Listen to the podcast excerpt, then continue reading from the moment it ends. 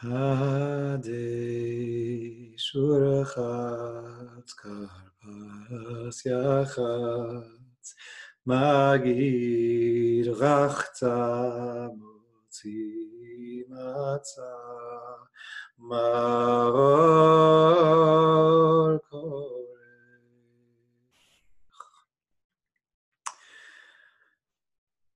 maror maror maror the bitter herb, the bitter vegetable. You know, all the way back in Egypt, the very first Pesach, God told Bnei Israel that when you eat your Paschal lamb, you eat it on matzot umerorim. Eat it on matzahs and on bitter vegetables, on bitter roots.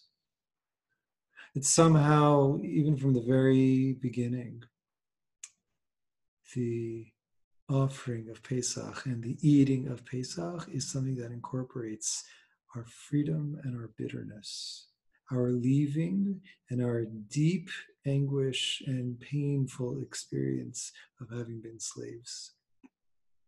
The bitterness shows up early on in the slave experience. If you look all the way back, you know, why did why did Paro want to make us slaves in the first place? It wasn't because Paro wanted hired labor or free labor, big cities built. Paro was afraid of all the children who were being born. He was afraid of the population boom and felt threatened that these people were just going to run him and his people out of his own country. So the first thing he did was he told them to start building some cities for him. It says, Laman Anotoba Sivotam, in order to weigh down the Israelites, to give them so much work that they just feel rough. Maybe that will slow them down from populating. And it didn't work. The more that, the more work that they were given, the more they reproduced, the more children were born, the larger and stronger they came. So then it says, "Vayimararu et chayehem ba'avodah kasha b'chomer u'v'venim b'chol avodat hasadeh." The Egyptians embittered their lives. They made their lives bitter with hard work, with mortar and bricks, and all of the work in the field. You see, the purpose of all of that back-breaking labor was to make life taste bitter, to make life feel intolerable, like it wasn't worth living.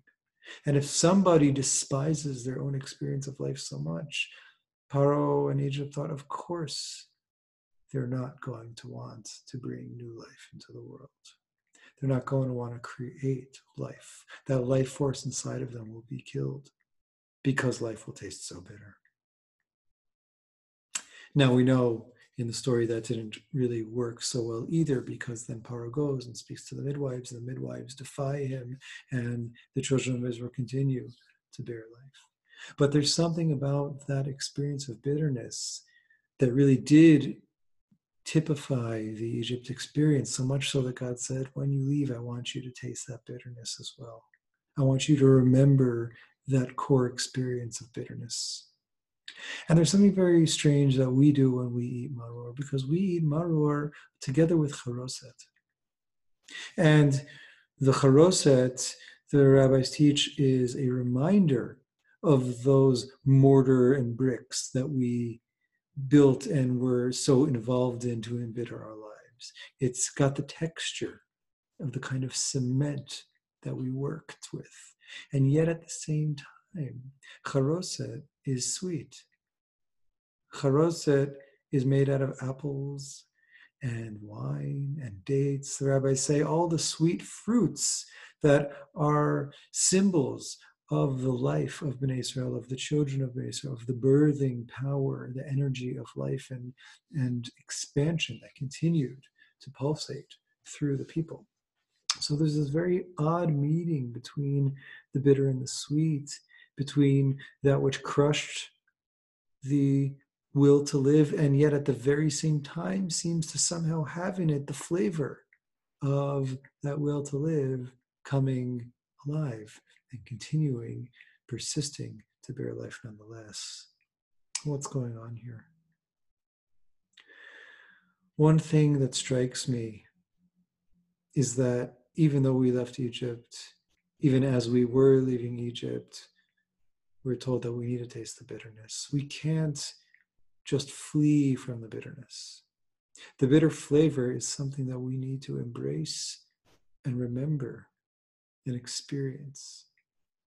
In a sense, the deep trauma of Egypt isn't something that we can just so easily run away from. It's something that we somehow have to learn to integrate and absorb into our being, to somehow honor our very experience of bitterness as part of our pathway towards freedom and into freedom. And it seems that when we do honor that bitterness that we experienced, we also reach some sweetness on the other end of it.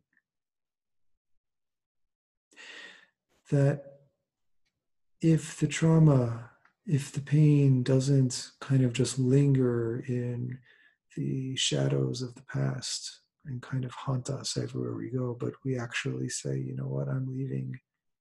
And all that I went through, I went through. And the same me who went through that is the same me who's moving forward. Somehow, in the depth of that painful, bitter experience, there was something that was not abandoned. There was something that was worthwhile. There was a life worth living, because here I am still living that life. I am the product of the life birthed from that bitterness.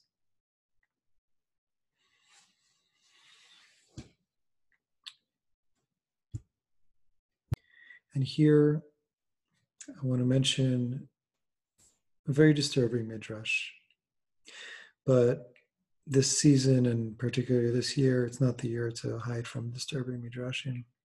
The disturbing midrash that, for some reason, many of us learned, perhaps when we were young children, is that when the Egyptians saw that all of their strategies and schemes couldn't stop the Israelites from bearing life, that they actually placed children into those bricks, that that cement somehow contained in it those young lives that they were trying to prevent from growing. And if we read that midrash in a non-literal sense, I think that part of what it's saying is that will to live, that energy of life, of creativity,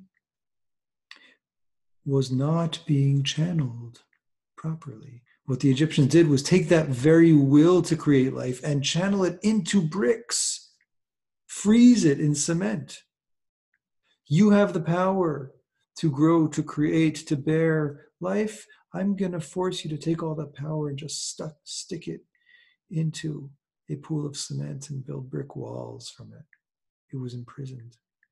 And I believe that part of what the maror and the charoset are doing is, in a sense, freeing that power for us, is reminding us and, and letting us taste in the very bitterness, in that very bitter experience of being stifled and imprisoned and enslaved and trapped without an ability to expand, without an ability to unfurl life, is to tell us, you know what?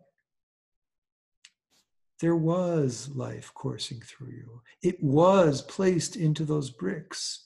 It didn't grow into what it was meant to grow into, but you know what? Your power remained. They didn't take your fundamental power of life away from you. They imprisoned you. That was deeply painful. That tastes bitter, and it only tastes bitter because it is, it is not what you deserve. It is not what is appropriate for somebody who has life that courses through them. And when I taste the bitterness of having been stifled so deeply and painfully, it takes me to the deeper root that creates the bitter feeling, which is the knowing of, here I have life pulsating in my bones, in my being, ready to be unleashed, and it has nowhere to go. And so it tastes trapped and bitter. And when I can acknowledge, taste, incorporate, embrace that this was the truth of my experience then, so somehow it can potentially bring me to also experience sweetness there. Because I can recognize the power of life, my power to live, that really did live within me even then, even when it felt so rotten and bitter. That buried within that bitterness was the force of life that is essential to who I am. And when I can encounter that, so the bitterness turns a little more tender, turns a little sweeter. It actually still is a painful memory, but it's not one that haunts me and threatens to crush me. It's one that here, from my position of being alive right now, I can look back on and, and I can honor. I can honor the path I've been through that's led me to where I am right now. And I just want to say briefly for Korech, Korech is, is a piece of this, because we take the maror with charoset to do the mitzvah of maror, and then we do korech to eat together the matzah with the maror and the charoset to remember that way of eating the korban Pesach, the Pesach offering together with the bitter herbs. And korech really means you, you sandwich it, you wrap it together, you bind it together. Here, it's not so much that the bitterness is primary and this comes after, but no, no, no, it's bound together. The maror, the Pesach, the charoset, the freedom, the bitterness, the sweetness, all of it is bundled together. And this year, this year we know that our bitterness is actually something that allows us to be aware of how deeply we are bundled together with one another. That the pain, the particular form of pain that we are experiencing this year under these circumstances, in isolation from each other, fearing or grieving the sadness and loss and illness around us, at the same time sitting somehow safe in our own environment, in this moment that we're eating it. This is a chance to let ourselves feel those bitter tears, the bitterness that that's honest, the bitterness that's true. And our korech here, my korech here at least, is that this bitterness also brings to my very taste buds, to my very skin, to my very sensations, just a chance to feel how deeply we're bound to one another. We're kruchim together, we're sandwiched all together. All of us human beings, all of us on this planet, all of us in a sense, pieces of this one organism, many of which are sick, many of which are healthy and strong, and, and praying and hoping and grieving and sitting here and holding each other here, even when we can't sit together. There too, there's not a sweetness that takes away the bitterness, but there is a tenderness that is possible to feel how we're bound together, even through the bitter tears, those bitter tears that come from a deep well of compassion and care and being a living heart. Despite all of this.